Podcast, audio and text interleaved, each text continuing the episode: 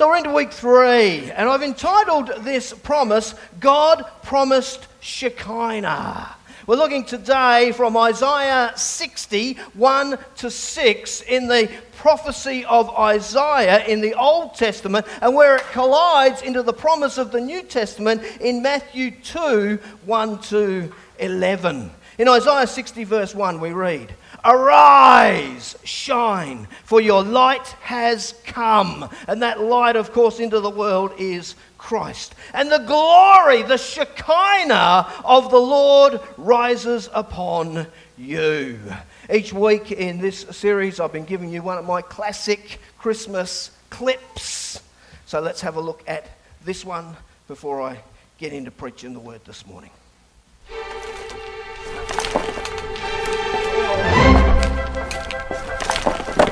All right, that takes care of the back of the house. You wanna, you wanna go around and take the lights off the front? Yeah, that'd be great. Oh, hey, by the way, thank you. If it wasn't for you, I don't know who'd get on that roof. You are awesome. Yeah. He's, uh, is that the house you were talking about? Oh, yeah, yeah. They leave their lights up all year round. They leave their lights on all year long. Here, check it out.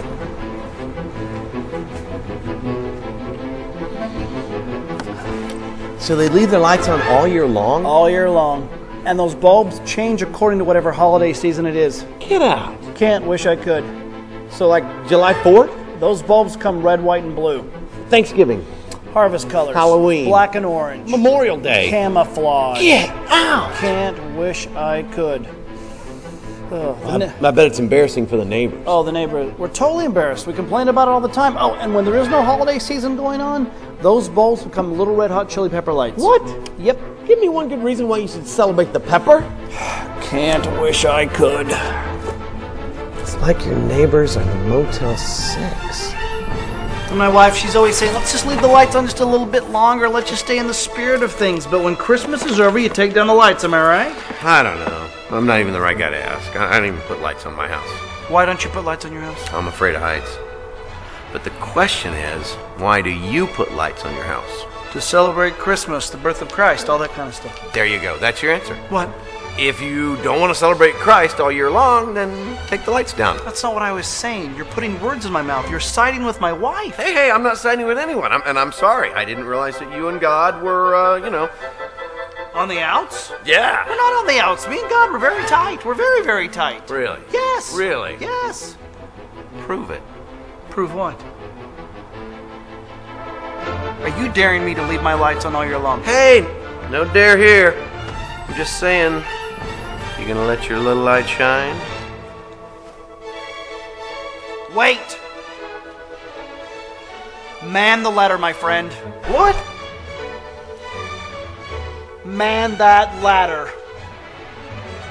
We're gonna get back up there and hang these lights. No, no, no. Oh, I was just kidding. Oh, yes. It is gonna be a proclamation of my faith. Didn't you hear? I- I'm afraid of heights. You're already up there. honey, honey, get the apple cider ready. Put on the Perry Como records. These lights are gonna shine. get back here.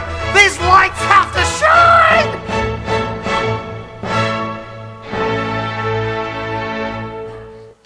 All right. I think Caitlin mentioned that she leaves the lights up all year round. What a godly woman. Hey.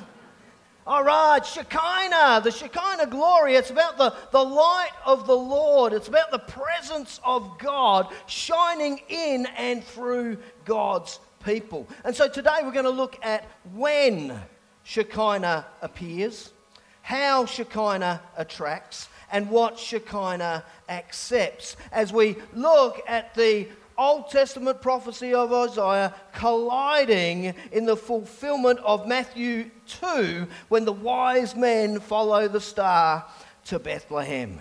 So let me read to you Isaiah's prophecy, make some comments along the way, and then we're going to connect the two together. Isaiah 60, verse 1 again Arise, shine, for your light has come, and the glory of the Lord rises upon you.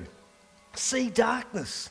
Darkness covers the earth, and thick darkness is over the people.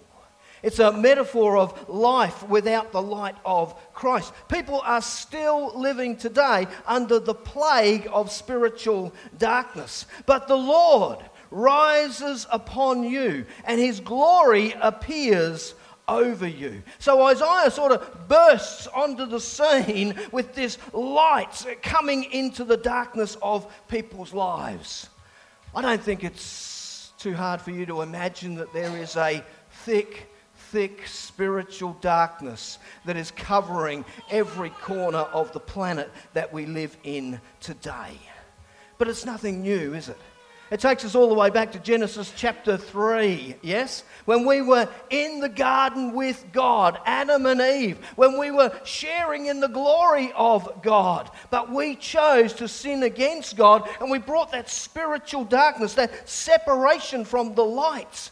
And so, what needed to happen was a new light needed to come into the darkness.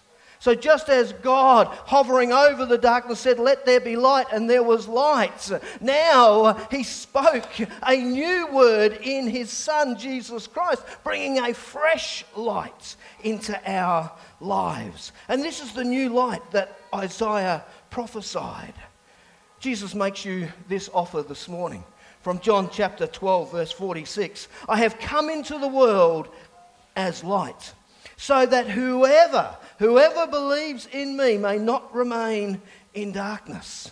So Jesus came to be that light at Christmas, to die at Calvary in order for us to get back the glory that we lost in the garden.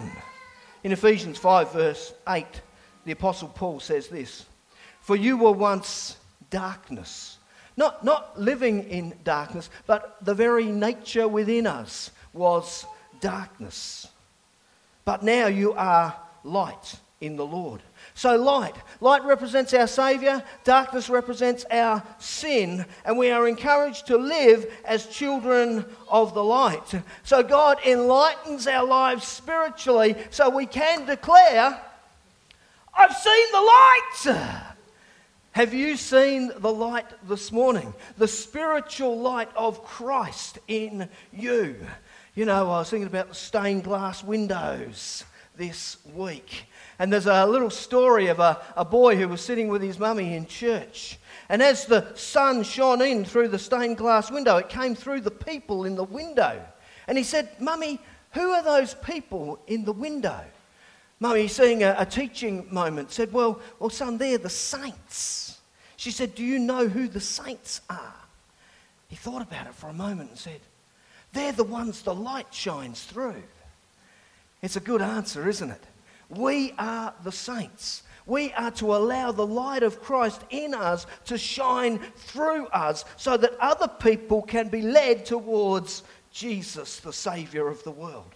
Verses 3 and 4 Nations will come to your light, and kings to the brightness of your dawn. Lift up your eyes and look about you. All assemble and come to you. Your sons come from afar, and your daughters are carried on the hip. Verses 5 and 6 Then you will look and be radiant. Your heart will throb and swell with joy. The wealth on the seas will be brought to you. To you, the riches of the nations will come. So we're to radiate and we're to reflect uh, this light across the planet. The whole idea is that we are to shine the glory of God, shining through us. You know, Jesus said to his followers in Luke 11:36, "If you are filled with light, with no dark corners, then your whole life will be radiant. Your whole life will radiate the Shekinah glory of God as though a floodlight is shining on you. Finally, herds of camels will cover your land, young camels of Midian, of Ephah, and all from Sheba will come, bearing gold and incense and proclaiming the praise of the Lord. So Isaiah, he saw a time when wise men would come, led by a star, to bow down and worship this child king, the final high priest and the savior of the world. So, firstly, from the prophecy to the promise, let's look at when Shekinah appears. Again, Isaiah 60, verse 2 The Lord rises upon you, and his glory appears over you. Connecting into Matthew 2 1 and 2. After Jesus was born in Bethlehem in Judea, during the time of King Herod, Magi, wise men from the east, came to Jerusalem and asked, Where is the one who has been born King of the Jews? We saw his star in the east and have come to worship him. All right, let's firstly get the largest oxymoron in the world out of the way. An oxymoron is uh, two contradicting words, yes? Ladies, wise and man. Wise and man. They're generally two words that don't go together, aren't they? Yeah? I can see you ladies, you're having a little chuckle. Just imagine it like this, ladies. They're not talking about your men. The wise men were called magi, yes? It's from the Latin word, but it's actually an Iranian word. It's magoi, yeah? Magoi. And it's uh, describing these people who are a little bit uh, eccentric, a little bit strange, a little bit weird. They dressed funny. They were into astrology and uh, uh spells and incantations. It's uh, from the magi we get the English word magic.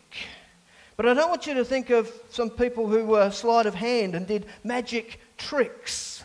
No, no, no. These guys, it actually is a word that means the educated, respected, religious, scientific scholars of the day. These were very important people.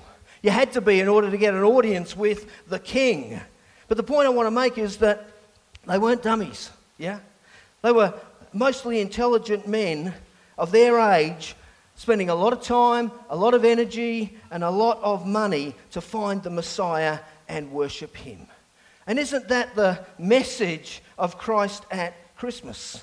You know, I always encourage people you don't have to leave your brain at the door. It's not like we're entering into some sort of magical mystery wonderland here this morning. No, no, no. We're invited to come in and actually search the scriptures, and we will find the same thing that millions of other people before us have found that it's all true.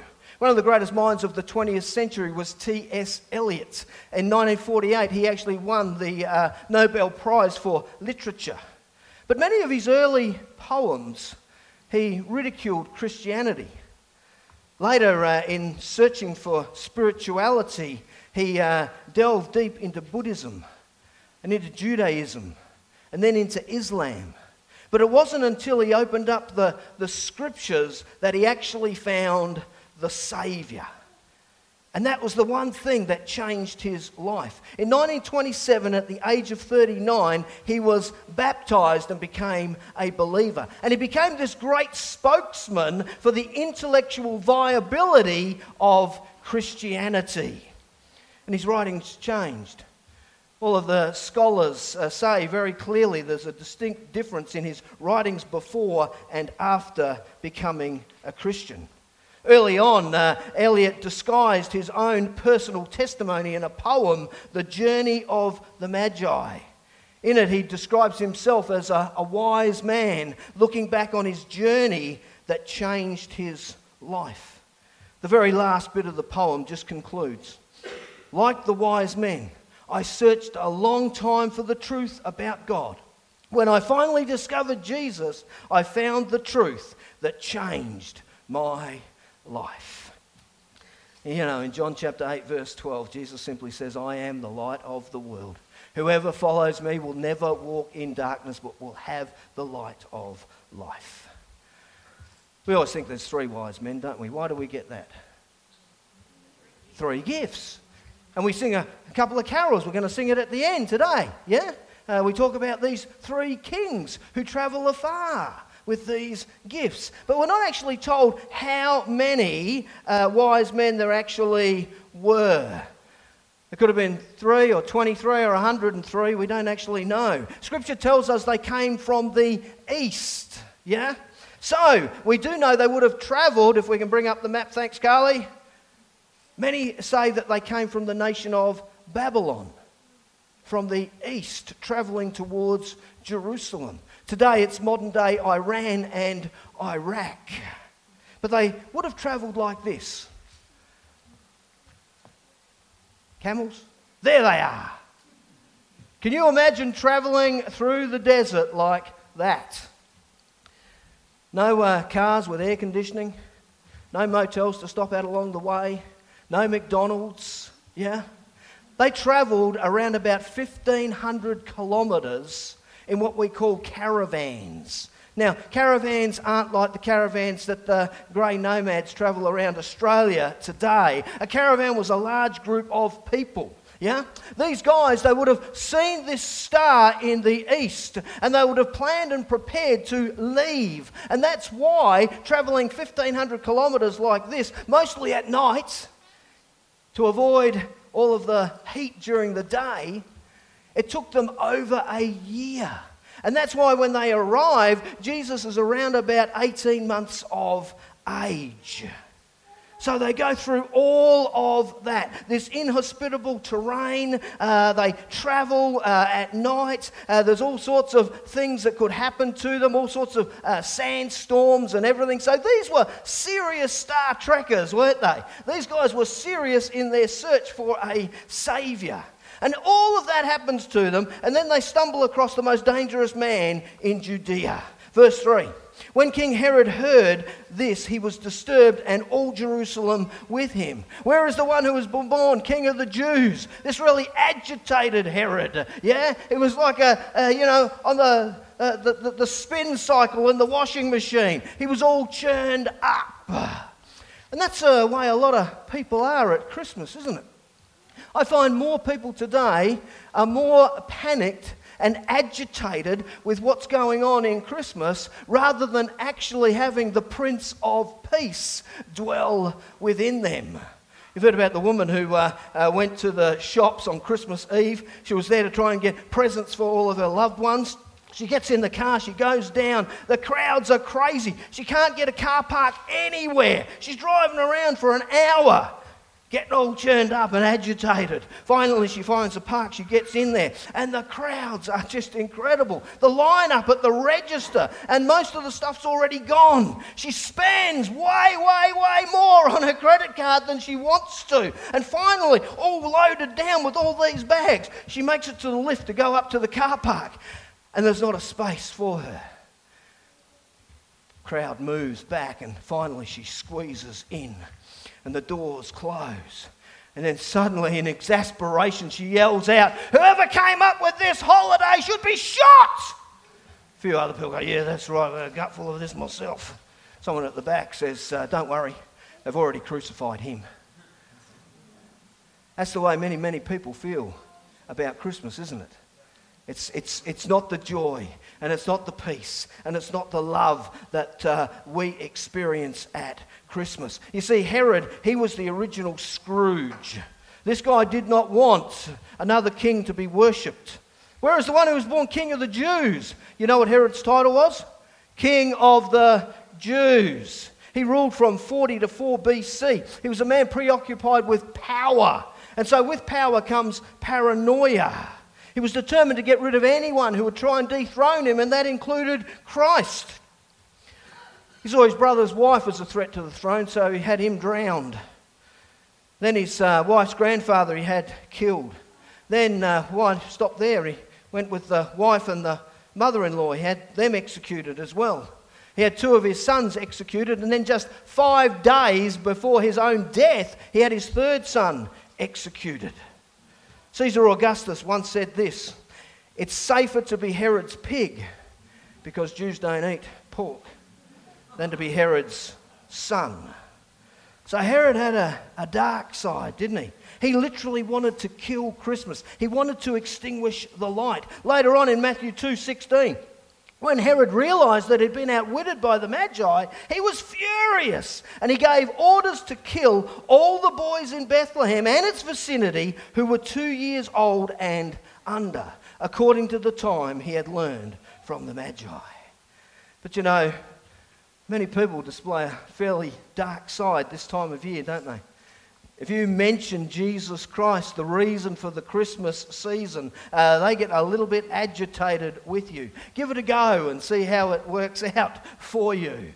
Because they don't want you messing around with their happy holiday plans. Folks, people today are still trying to kill off Christmas. Now, in verses 4 to 6, Herod, he calls the priests and says, What's going on, guys? and they say, Listen, there's a prophet called Micah. And he actually prophesied that Jesus would come and be born in Bethlehem.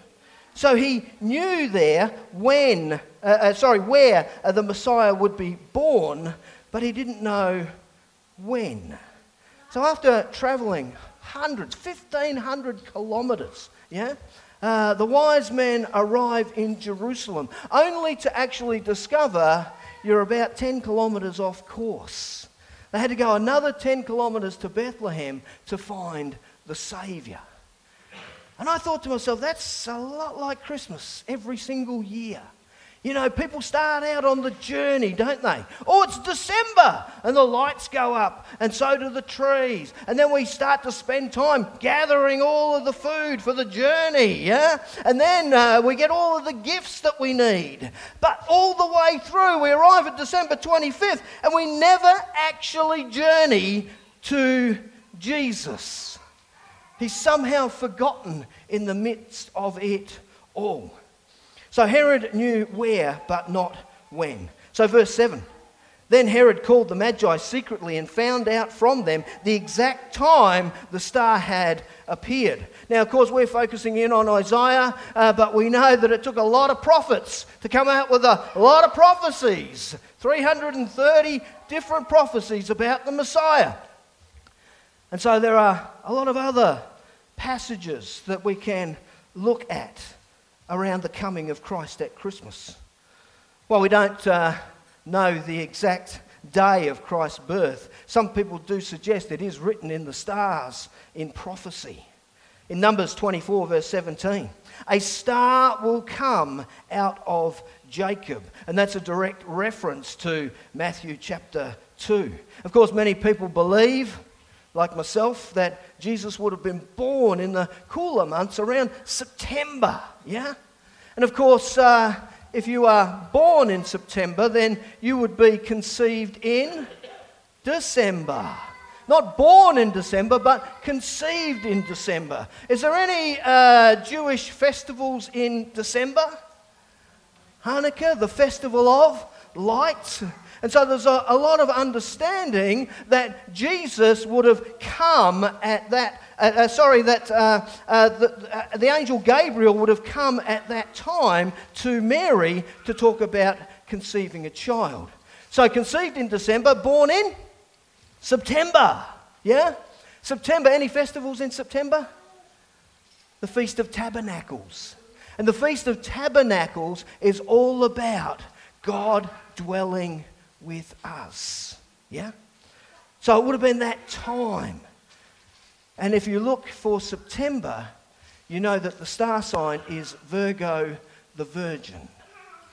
Now, all that might seem a little strange in the Christian context, but understand, folks, zodiac signs originated where? In the East, in Babylon, about 1000 BC. But how did the Magi know when the star would appear?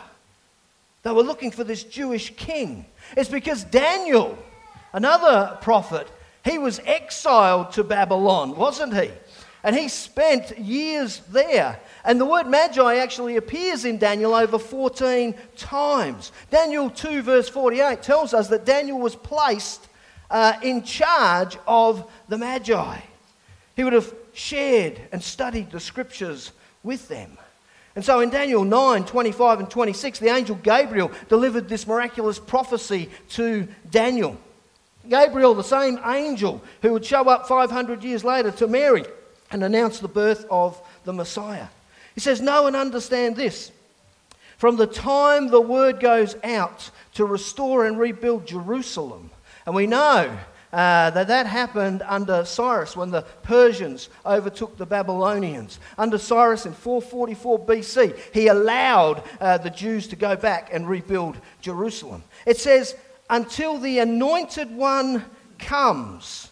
Capital A, capital O, Jesus. There will be seven sevens and 62 sevens. After the 62 sevens, how long is that? 483 years. Then it tells us there the anointed one will be put to death and have nothing. And so from that time when they got sent back, all the way through 483 lunar years, 354 days according to the Jewish calendar, not the Gregorian calendar that we live in today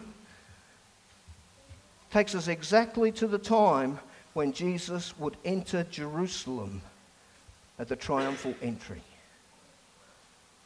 So, these Babylonians, these wise men, they were studying the scriptures for centuries.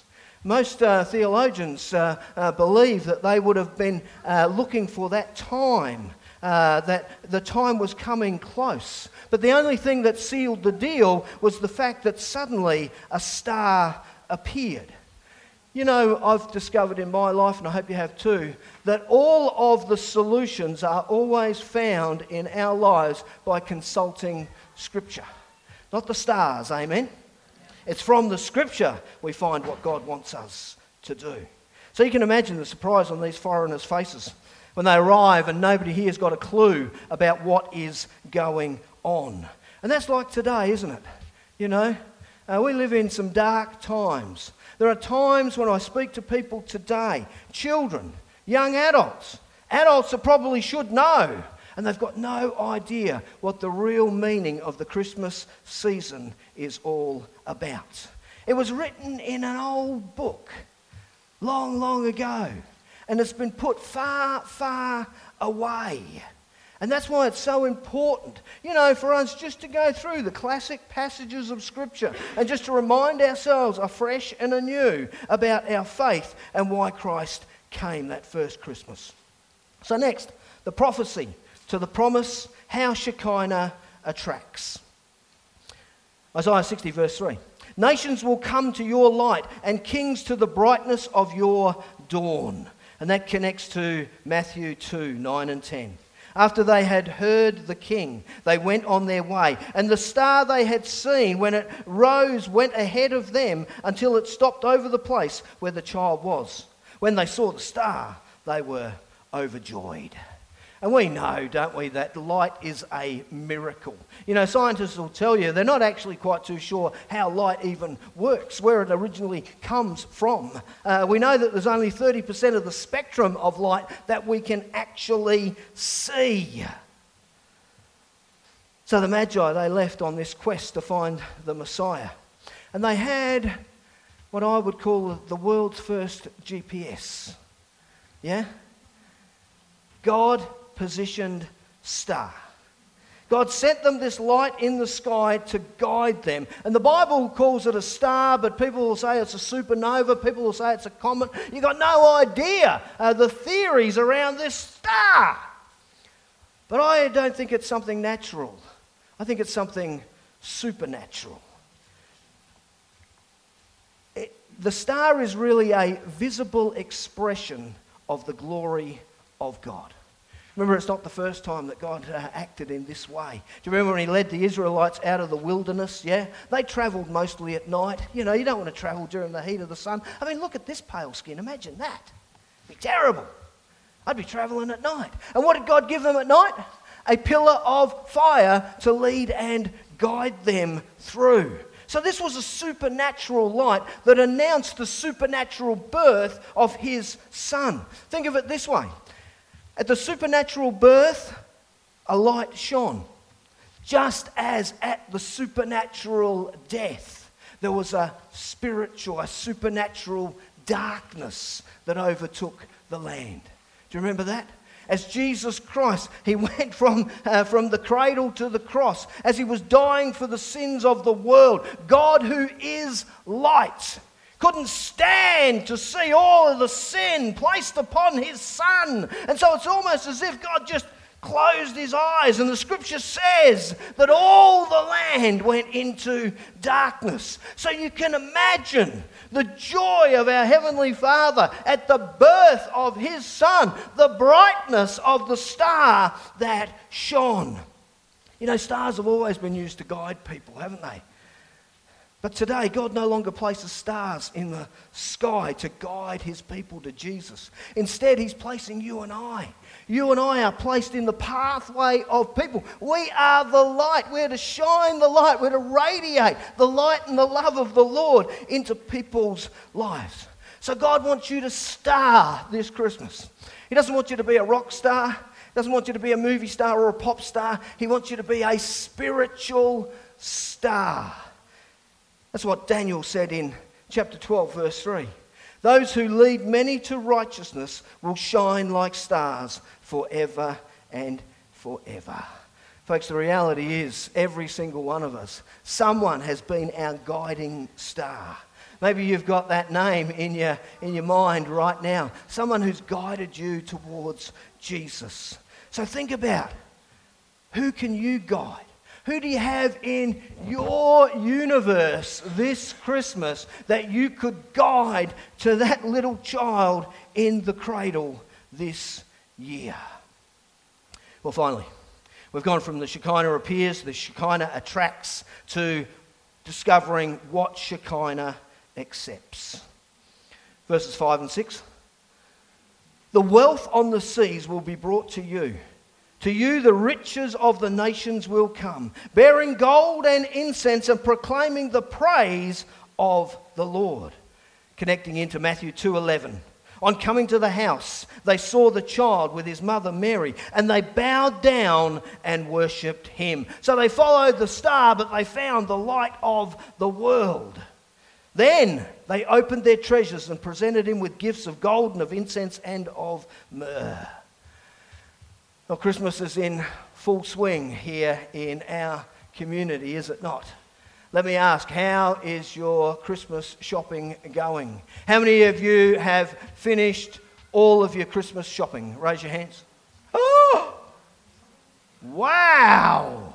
How many of you are about halfway through? How many of you have not started?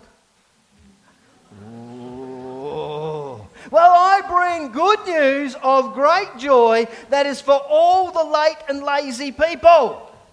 Today, in the town of Strathfield, say, a 7 Eleven has been born to you. Getting all those last minute gifts. But it's this time of year, isn't it? You know, when we, uh, we look for those gifts for the ones that we love. But I mean, how sincere is your gift giving? Think about how sincere is your gift giving? I heard about a guy who uh, brought his wife this beautiful big diamond ring one year for Christmas. And his mate afterwards said to him, Mate, I thought your wife wanted one of those sporty four wheel drives. He said, Yeah, she did, but where am I going to find a fake four wheel drive? My kids have been asking me, What do you want for Christmas, Dad? What do you, what do you want for Christmas? And I said to them, why don't you just put in and, and get me something that we can, we can all use? So this year they're getting me a new wallet.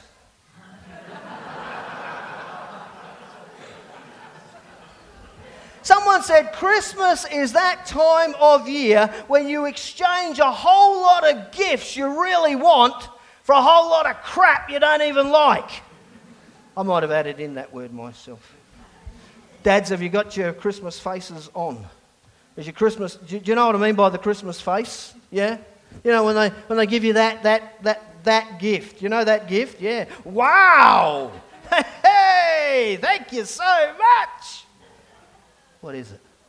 What do we, what do, we do with this? One year I had to say to the kids, oh, fantastic, fantastic. You know, I really don't deserve this. I mean, I really don't deserve this. Did you know 79% of people think that Christmas is all about the gift giving?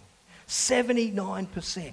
And did you know that here in Australia alone, a small country of only 30 million people, we're going to spend $66 billion on Christmas this year? Now it's a party. Yeah? We should celebrate, and if you've got cash, then go crazy. But one question I would ask you do my gifts to people proclaim the praises of my Lord? Folks, if you listen to most people talk around Christmas and gift giving, it's not peace, it's not contentment, it's not satisfaction. It tends to be stress and suffering and just looking forward to the day being over. But Isaiah 55, verse 1 and 2, we read these words Come, come, all you who are thirsty, come to the waters, and you who have no money, come buy and eat. You see, the world always wants you to pay a price that we cannot afford. The pleasures of this world are expensive, are they not? And they do not truly satisfy. But we remember at Christmas that someone else has come to pay the price that you and I could never pay to satisfy our thirsty soul. Come, it says, buy wine and milk without money and without cost. How many of you want to shop right there? It reminds us of the greatest cost of Christmas we can never pay. You see, we are to exchange the gift that we have received and give that gift to others at Christmas. I love this next line. Why spend money on what is not bread? How much stuff do we buy that's really just not important and essential to our lives? And your labour on what does not satisfy.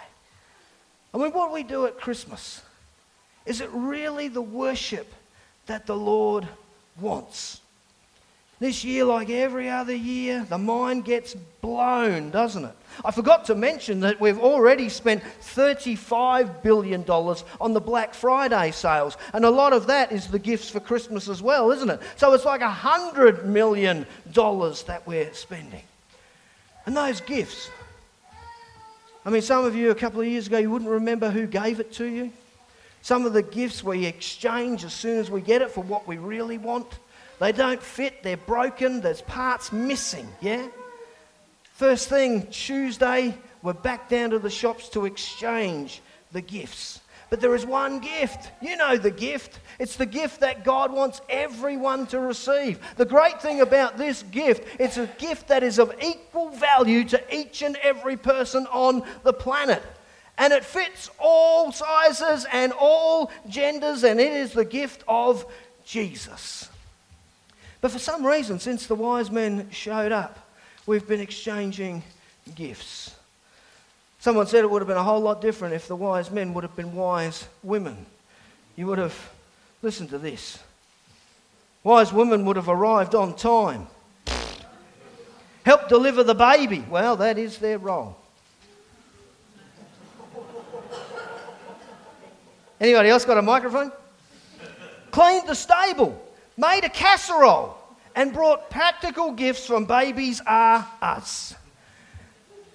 Wow. They didn't do all that, but they brought some pretty cool stuff, the wise men, didn't they? And they brought some stuff that was miraculous stuff. You know, we know there was three gifts, but why these three gifts? Because it was prophesied. Gold. Gold pointed to the majesty. You gave a king gold. That was the gift that was worthy of a king. It presented his majesty. Incense pointed to his deity. Yeah? We only, they use incense in the temple to worship. And so we only worship the one true king and God, Jesus Christ. And myrrh. Myrrh pointed to his humanity. He was born to die. We use myrrh as an embalming when people pass. So Jesus is our King. He's our high priest. He is our Lamb of God who takes away the sins of the world. And it makes you think. It challenges you to think. How did you arrive at the gifts that you are going to give this Christmas season? Do they reflect the King's place on the throne of your lives?